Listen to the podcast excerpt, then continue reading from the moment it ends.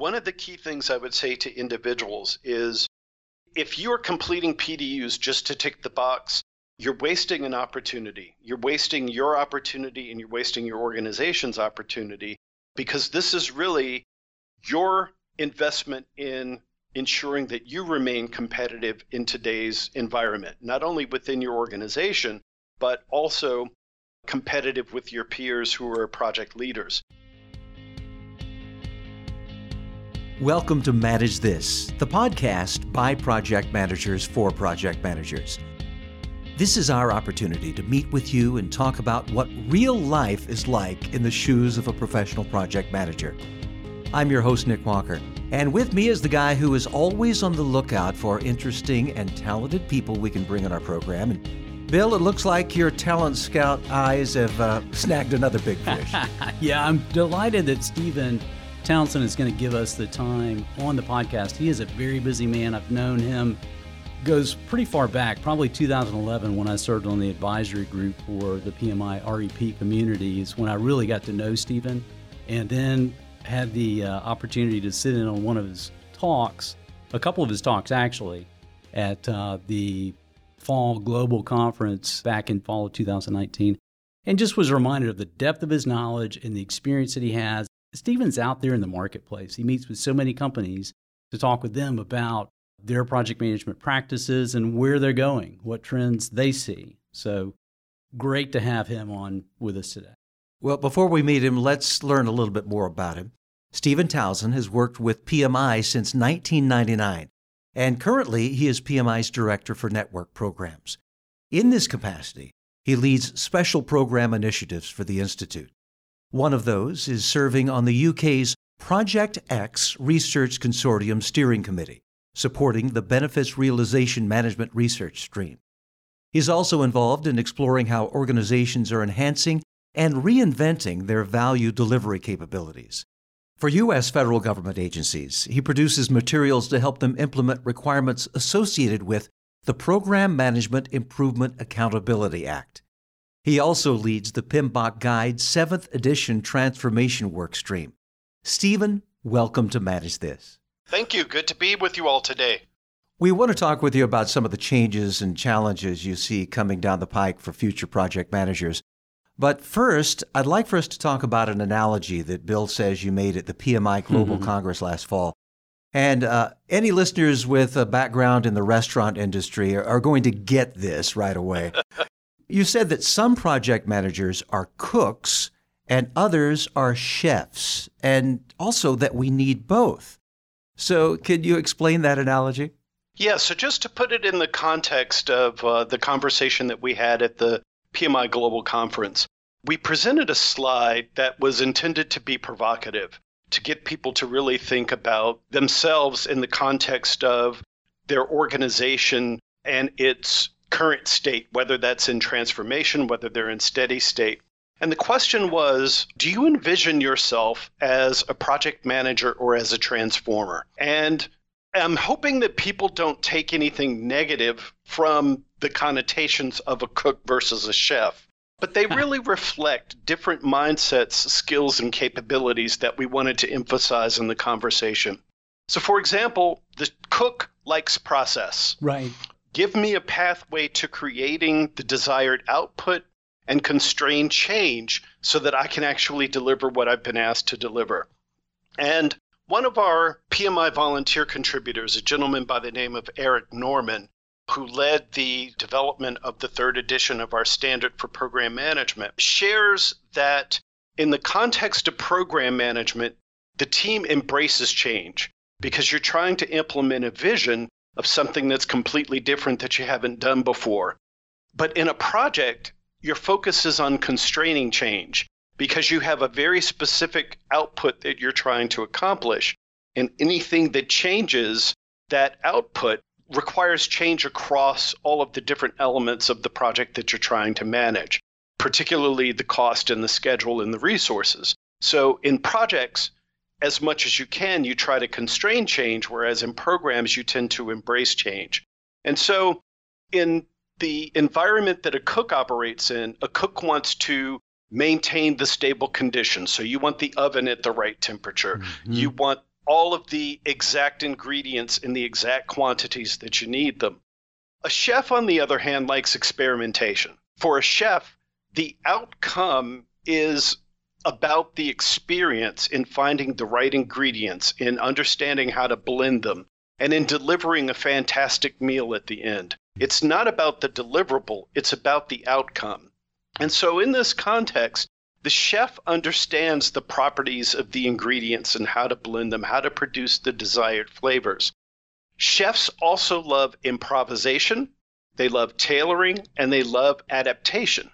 So if you look at that in a project context, if I'm the type of person who likes stability or who understands and feels that the process is the way to guide the achievement of the outcomes, I'm going to be more of a cook. So I'm going to want to use the process to constrain change, have all the right ingredients at the right time at the right temperature to move things forward. If I'm the kind of person that loves a challenge, that loves a little bit of chaos, I might be more of a chef because I want to be able to pivot and adapt. I want to use process where process makes sense. But there may be times where we have to pivot, we have to adapt, we have to invent our own way of being able to deliver. And particularly as organizations are going through transformation, as they're trying to build new transformative capabilities, the chef characteristics play a much greater role in those types of initiatives than they might in some of your more product or service delivery types of activities. And to the point that we were discussing before the podcast started, we had a young lady in the audience who said that she was actually a mixture of both, that she liked process because process gave her a sense of discipline and order that helped her frame how she might focus on delivering the outcome. But she also liked a little bit of chaos and the mm. ability to be adaptive and to change. And in some instances, to actually instigate change. So, not just responding to change, but being the one to instigate change in the organization. So, people kind of know where they fit in this construct and what they're comfortable with. And the key thing is you can be one, you can be the other, you can be both. And organizations need project professionals who bring both skill sets to bear. Mm. Steve and I agree with that so much. And one thing I've noticed about the great chefs, they started out as cooks. And I think definitely you know, to draw on that analogy further, I think project managers again we have to learn how to how to walk before we can really start running and sprinting. And you're right, organizations need both both those who can follow a recipe and keep banging out consistent great results. And then they, they need those who improvise or perform really well when there is a chaotic moment. There's a show that i like watching called chopped. And it's uh, it's uh, 60 minutes of chaos. It's uh, there are four chefs that are competing to be the chopped champion every episode. And uh, those are definitely chefs. They don't have recipes. They're given I think 20 minutes for the appetizer round, 30 minutes for the uh, entree round, and 30 minutes for dessert. And they're competing against each other. They have the same ingredients. There's no recipe. So, you know, cooks beware, right? You really you have to improvise and you have all these different resources that you can go to to pull right. in different flavors. And so it's fun to watch that, but I can I can see how that analogy plays out with project managers and and one thing I'm excited about, Stephen, after hearing your presentation, your talk at Global, I was thinking, you know, what a great conversation to have in terms of what you see in terms of trends in the marketplace for project managers. How do you see the position or the role evolving? And I know you and I had some prior conversation about a particular study from the American Productivity and Quality Center. Maybe a good time for us to talk through some of that, some of those findings. Sure. Before we go to that topic, though, I also want to point out because when we use the word project manager, people think of a traditional environment. But if you think of the chef and cook analogy, the same applies in the agile community. So I talk to a lot of people, for example, about the different uh, agile methodologies and frameworks, et cetera. And I often hear that you know, we don't follow process in agile environments. yeah. Uh, but Scrum clearly has processes and Absolutely. ceremonies and artifacts and things along those lines. And the focus there is the same. It is the ceremonies, the artifacts, and the process are designed to help you build a disciplined approach for delivery. But there is a point at which you grow beyond what that disciplined approach can help you achieve. So you start to enhance your toolkit with other skills and other capabilities, other types of tools and techniques that you can apply. And so even in the agile community, there is this movement of what's beyond Scrum. Right. What's our next skill set that we have to adapt? So this is not just a traditional project management concept of uh, cook and chef. It also applies in the agile community. But to your point about all chefs start out as cooks. So if we're new to a discipline, everything is new to us in the beginning, mm-hmm. and we mm-hmm. need some framework to give us a degree of discipline that we can use and apply as we continue along that path.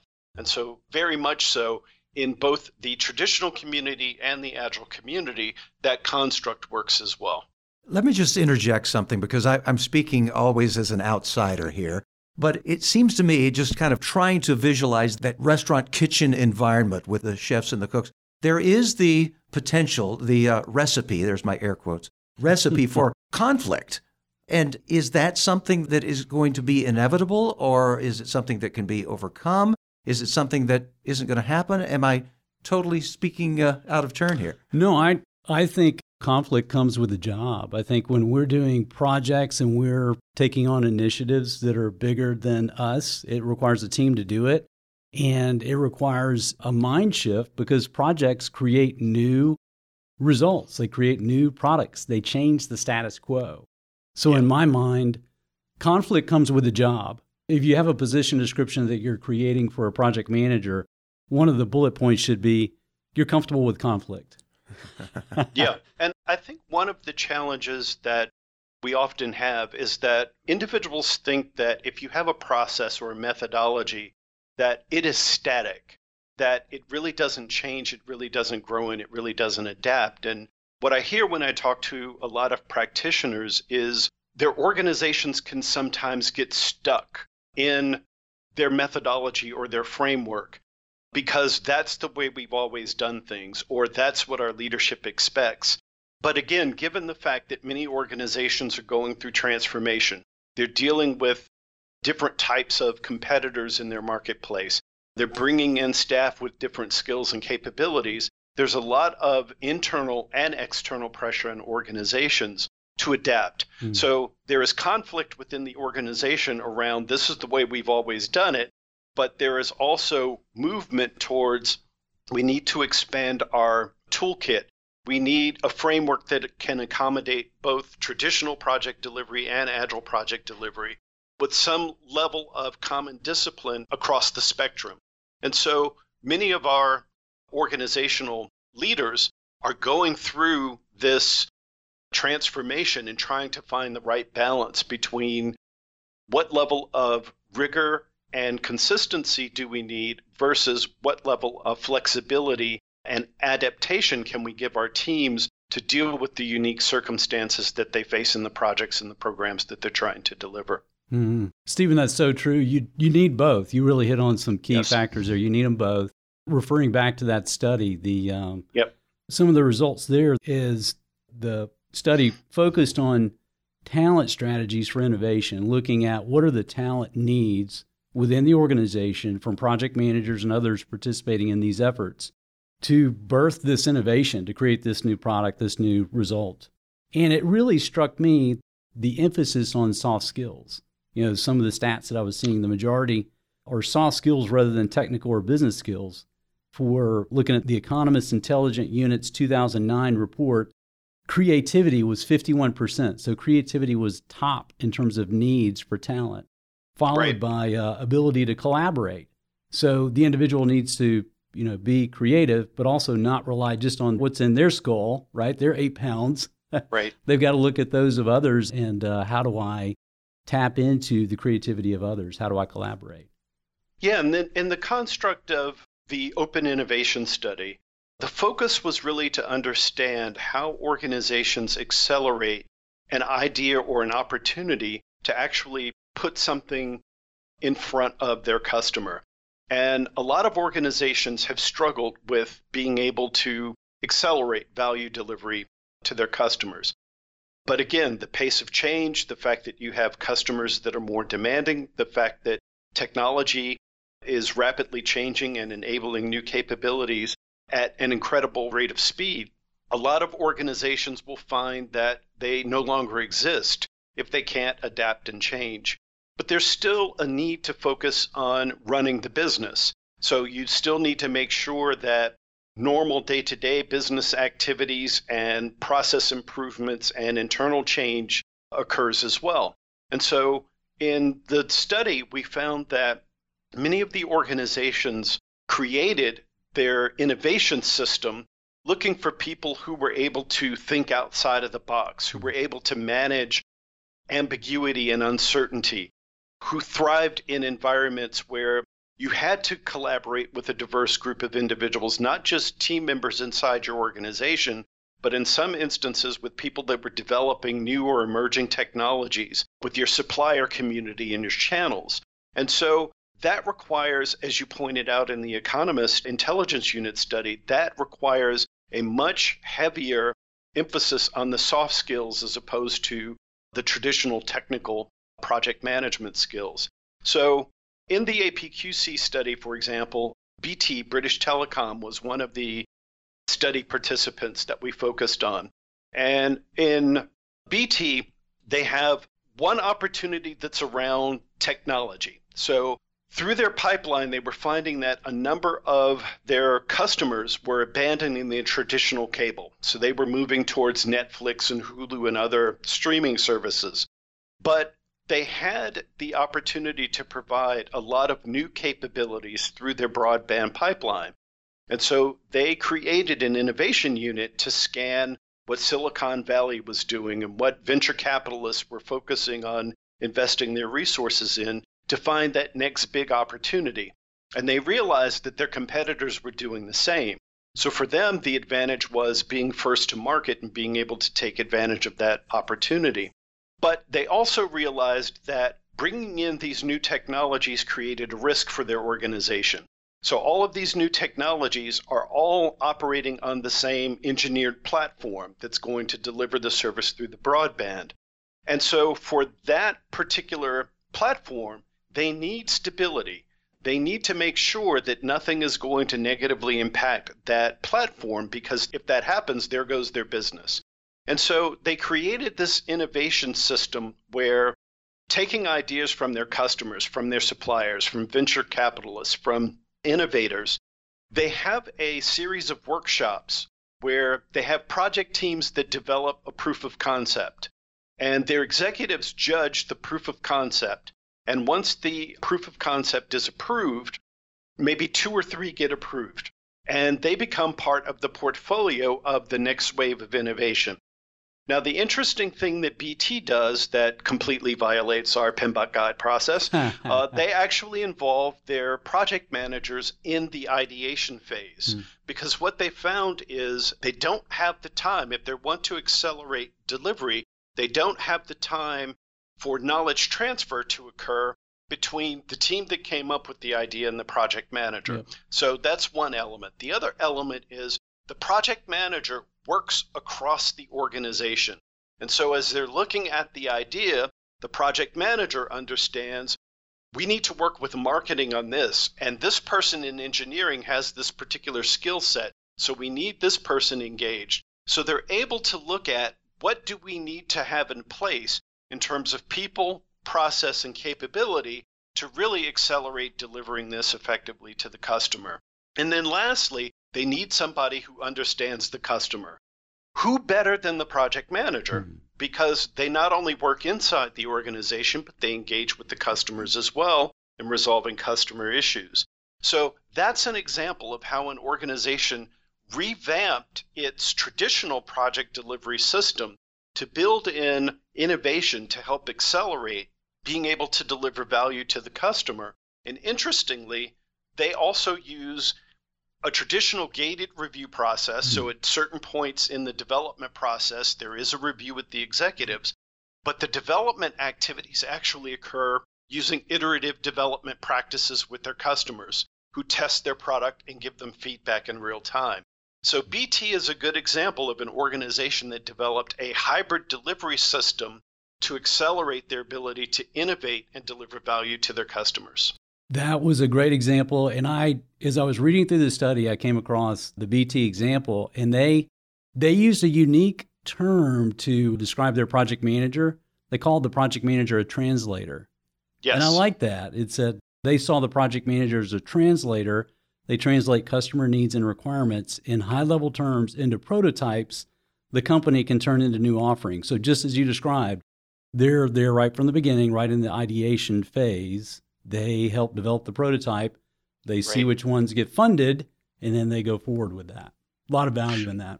Right. And again, in order to be successful when you're trying to marshal other areas of the business, people who have other responsibilities and accountabilities, your relationships with people in the organization are what help you be as successful as your technical skills and capabilities. So, again, if you know the go to people, you're ahead of the game. If you understand what their issues and their considerations are, you can make sure that they are brought in to deal with only those issues and implications that are within their area. So they're not sitting in three hour meetings talking about things that they can't contribute to. Mm. You're leveraging them at the right time and in the right way. So, to your point, soft skills are absolutely critical in this type of innovative environment.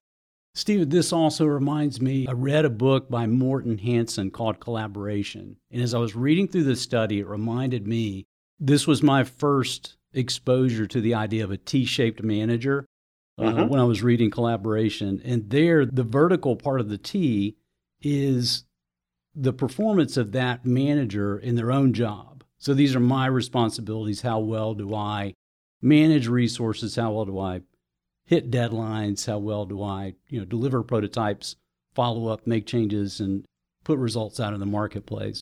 And then the the horizontal part of the T is collaborating across the company.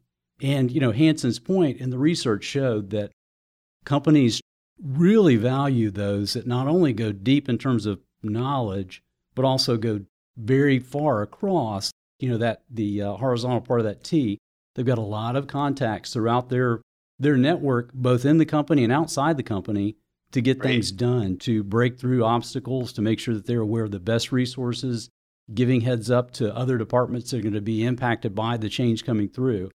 So that idea of, you know, as project managers, we add more and more value to our organizations when we become those T-shaped managers that have a big horizontal portion of that T. Right, and to your point, there's also a lot of research around careers that the number of career changes that people make in their lifetime is also increasing significantly.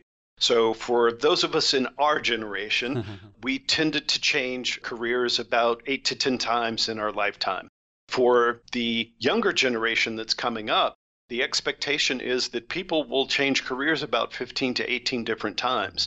And in those career changes, there are significant skills and capabilities that are needed for that new role. So it doesn't mean that you abandon what you had before because apparently your organization felt that those skills and capabilities were important and were critical for your new role. But the key is to understand what new capabilities or skills you need to build and then pivot so that you make sure that you can do that. And to your point, a lot of ways that project and program managers are doing that is by seeking out assignments that force them to build their skills and capabilities. I delivered a webinar in Japan for all of the folks in IBM Japan across the country. And one of the gentlemen that was at the presentation indicated that the best thing that happened to him was being assigned to a project in another country mm. where the culture was completely different from the culture and the environment that he was used to working in. And the change for him was that the light bulb went off after about a month that people were behaving with him as though he were a guest, not as ah. though he were a member of the team, not as though he were he was actually uh, helping to facilitate and lead the team. And so he realized in this particular environment, I actually have to empower, verbally and physically empower these people to feel that they own this particular outcome, not mm-hmm. that I'm going to direct them in what they need to do. And so he deliberately changed his leadership style and behavior with the team to encourage them in some instances to actually push them to step up and to take on leadership roles in their own right.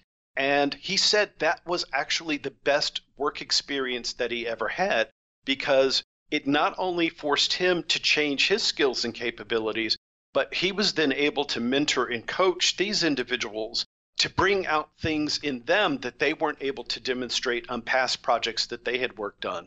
So I think that's a very good example of not only building yourself as a T shaped person, but also giving your team members that opportunity as well. Mm.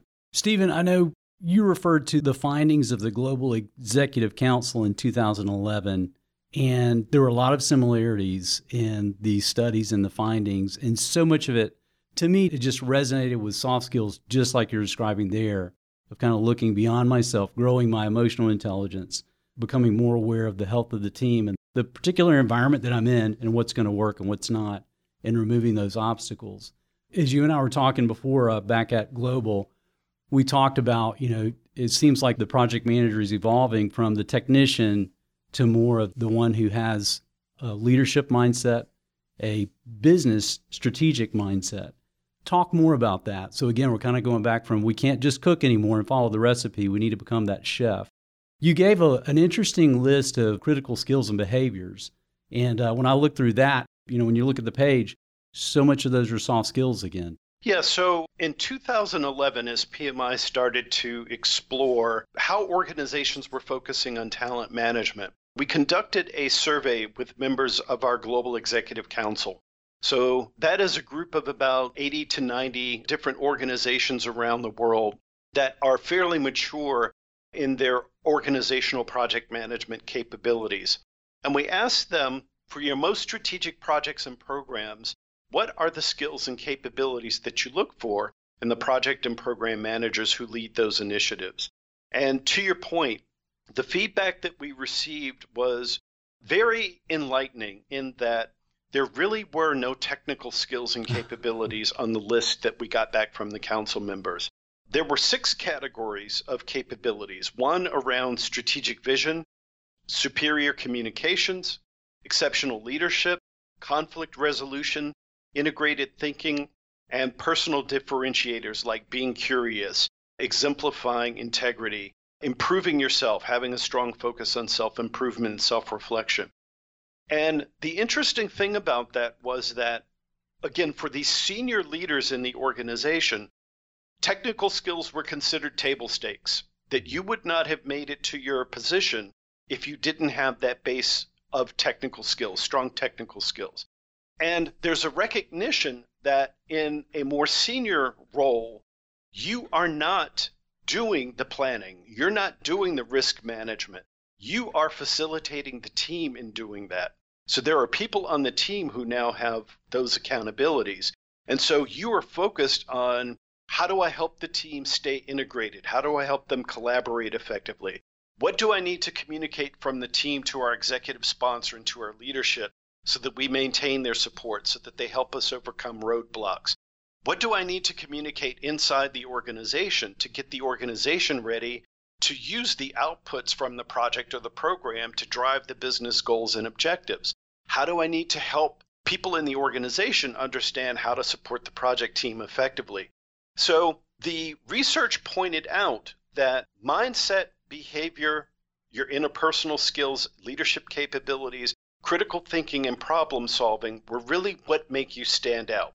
And so that's why I shared with the group at the global conference that how you think, behave, and lead are what are going to distinguish you, not your technical skills. Because technical skills I can train you in, but I can't make you a good leader. You have to build that skill and that capability and the credibility to be accepted by others as a leader in the organization.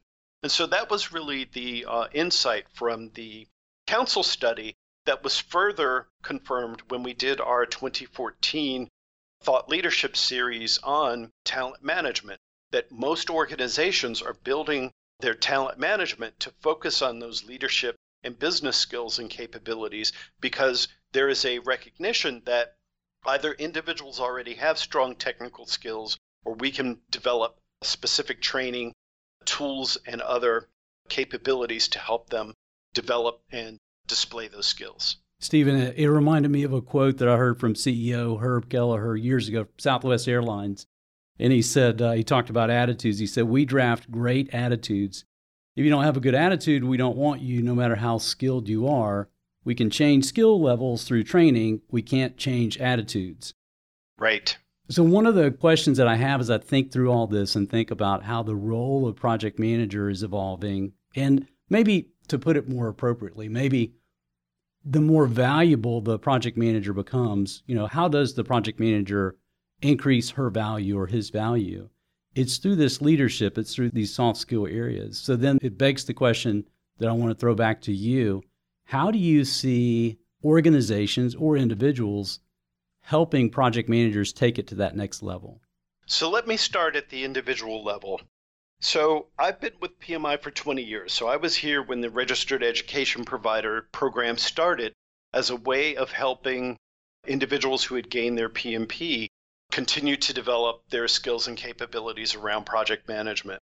And I would say for the first five years of that program, the majority of the professional development units that were being submitted for approval were around technical skills, risk management, scheduling, planning, etc.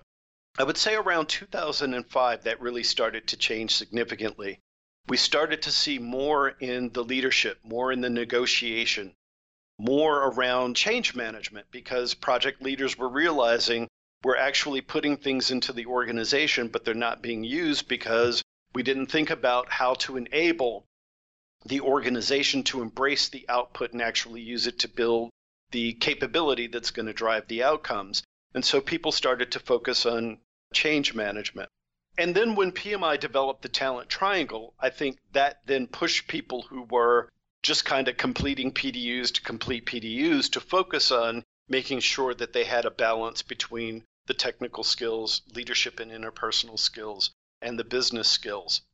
I would say that one of the key things I would say to individuals is if you're completing PDUs just to tick the box, you're wasting an opportunity. You're wasting your opportunity and you're wasting your organization's opportunity because this is really your investment in ensuring that you remain competitive in today's environment, not only within your organization, but also competitive with your peers who are project leaders.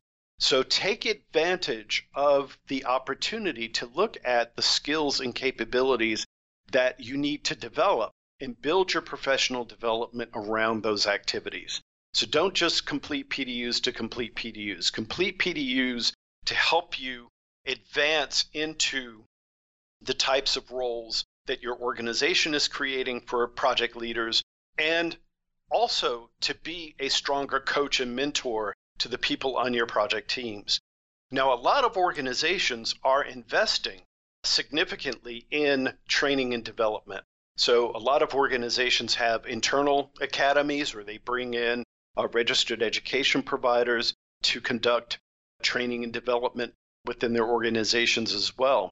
So for the organizations that are looking at what do we need to do to help our team members build their capabilities, the first thing I would say is go to PMI's website to our learning tab, and there you will find our thought leadership series from 2014 on talent management. And we give a roadmap for what to think about in terms of how to help your teams, including your human resource group within your organization, your learning and development group within the organization, your PMO leaders, if you have them, how to get them all around the table to talk about the skills and capabilities you need now and into the future so that you're building not only your current team members and capabilities. But if you're like many organizations that are looking at a transitioning workforce, you need to start thinking about what are the new skills and capabilities that we need as our more senior people leave the organization and we bring new people into the organization. So that would be my recommendation to the organizations. And not only that, but as you're looking at changing your value delivery system. So if you have been using more traditional models and you're starting to see that more and more of your projects have hybrid characteristics or you're using agile capabilities, look at what you need to do to help your teams build those capabilities. And when I say your teams, I don't just mean your project management leadership and your PMO teams.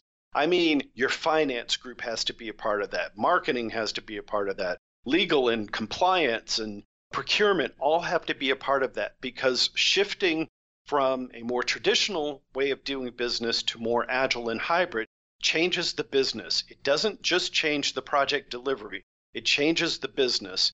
So you have to plan and finance agile projects differently than you do more traditional projects. You have to think about risk and compliance in a different way in agile environments than you do in traditional environments. And so you need to bring all of your team on board, not just the project leadership, not just the developers. Everybody needs to understand their role in this new agile environment, and everybody will likely need new skills and capabilities to help them be successful in making the change from more traditional ways of delivering projects to more agile and hybrid ways of delivery. Stephen, let me get back to the individual just a little bit. I'm trying to get into the mind of a listener who's a project manager developing his or her technical skills, but does aspire to go beyond that and mm-hmm. know, become the chef instead of the cook. What challenges do you think that person is going to face here in the coming years in project management? So, when we did the workshop at the Global Conference in Philadelphia, it was interesting when I asked the question where people saw themselves, they knew intuitively where they were. I would say that the vast majority of people probably felt that they were more in the cook range, that they felt very comfortable working with process and having a clear understanding of what they were expected to deliver and a clear pathway for how they were going to deliver that. But as one young lady in the audience said, you know, she liked being a disruptor. She liked the fact that there was a manageable degree of chaos because that gave her something exciting mm. to be able to work on. It gave her something to apply those critical thinking skills to. So I think intuitively people know just how much chaos they can manage or that they're comfortable with. Hmm. And for some people, that's a lot of chaos. And for other people, that's a little bit. So I think, first of all, intuitively, people know. Second, we are seeing some of our organizational stakeholders, particularly within our Global Executive Council, that are identifying ways to match individuals with the characteristics of the projects that those organizations are managing. So, for example, IBM, NASA, the Infrastructure and Projects Authority in the UK have systems for evaluating what are the characteristics of the project or program that we're trying to deliver and they have a separate system for identifying the skills and capabilities of their projects and program managers so that they can make a better match between the two. So, if the project or program is going to be very complex, if it has a lot of political dynamics, then they pull in individuals who can manage the political aspects. Because again, we can find technical people who can help manage the high degree of risk or uncertainty in the project. We can leverage other skills and capabilities that we have within our teams but we need somebody who has proven that they understand how to deal with highly politically charged environments and can manage the stakeholders in a way that helps the team successfully adapt the project or program to deliver the right results. So you have these organizations that are building this infrastructure to match the characteristics of their project with the capabilities and skills of their project and program leaders. So I would say that those are two things. One, know yourself and understand yourself. And again, look for opportunities to build skills and capabilities. So one way is to kind of step out of your traditional comfort zone. If you've managed just traditional delivery projects, step into a change management program. You know, there is nothing more incredible than being able to help establish new processes, new ways of thinking, new ways of behaving in the organization that's really going to challenge those interpersonal and those leadership skills and capabilities. So if that's an area that you want to get into, lead a change management program. If you've never worked in an agile environment, volunteer to be a part of an agile development team. Learn from their perspective a different way of thinking about how we deliver outputs and outcomes that drive our organizational business forward. So step into opportunities that present you with an opportunity to have a different experience, but also potentially change your mindset.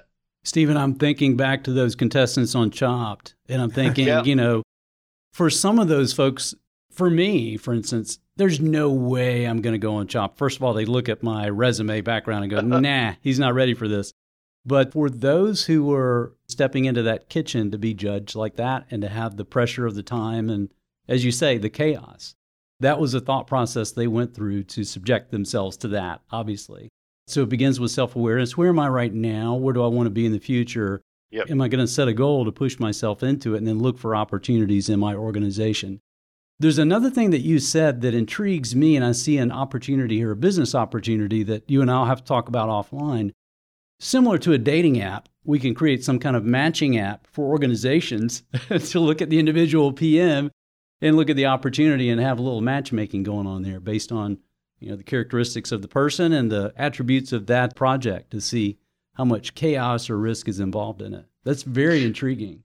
Yeah, and again, some of the organizations deliberately push people into roles that they may not necessarily be comfortable in, but they ensure that that person has a mentor or coach to help support them so that they don't feel that they've been thrown into a situation and kind of abandoned. Yeah. So again, as part of their development, they want people to stretch themselves.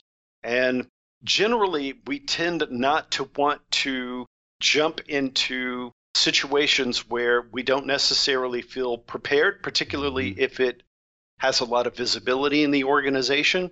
So when organizations want individuals to step up, they not only need to provide the opportunity, but they need to make sure that there's some support on the back end to help the person be successful. And so, again, with a lot of our council member organizations and other organizations that we work with, they're building this dual system. So we want to give you the development opportunity, but we're also going to leverage expertise that we have in the organization to mentor and coach you, which is also a development opportunity for the mentor coach because right. they get to transfer some of the skills and capabilities and knowledge that they've gained through experience, which can be incredibly useful to someone who's not been down that path before.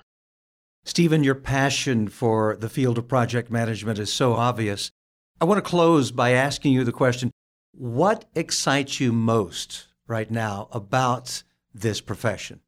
So, what excites me most about this profession is I think project management is in for a complete revolution. Technology is going to enable project delivery in a completely different way than we can envision right now.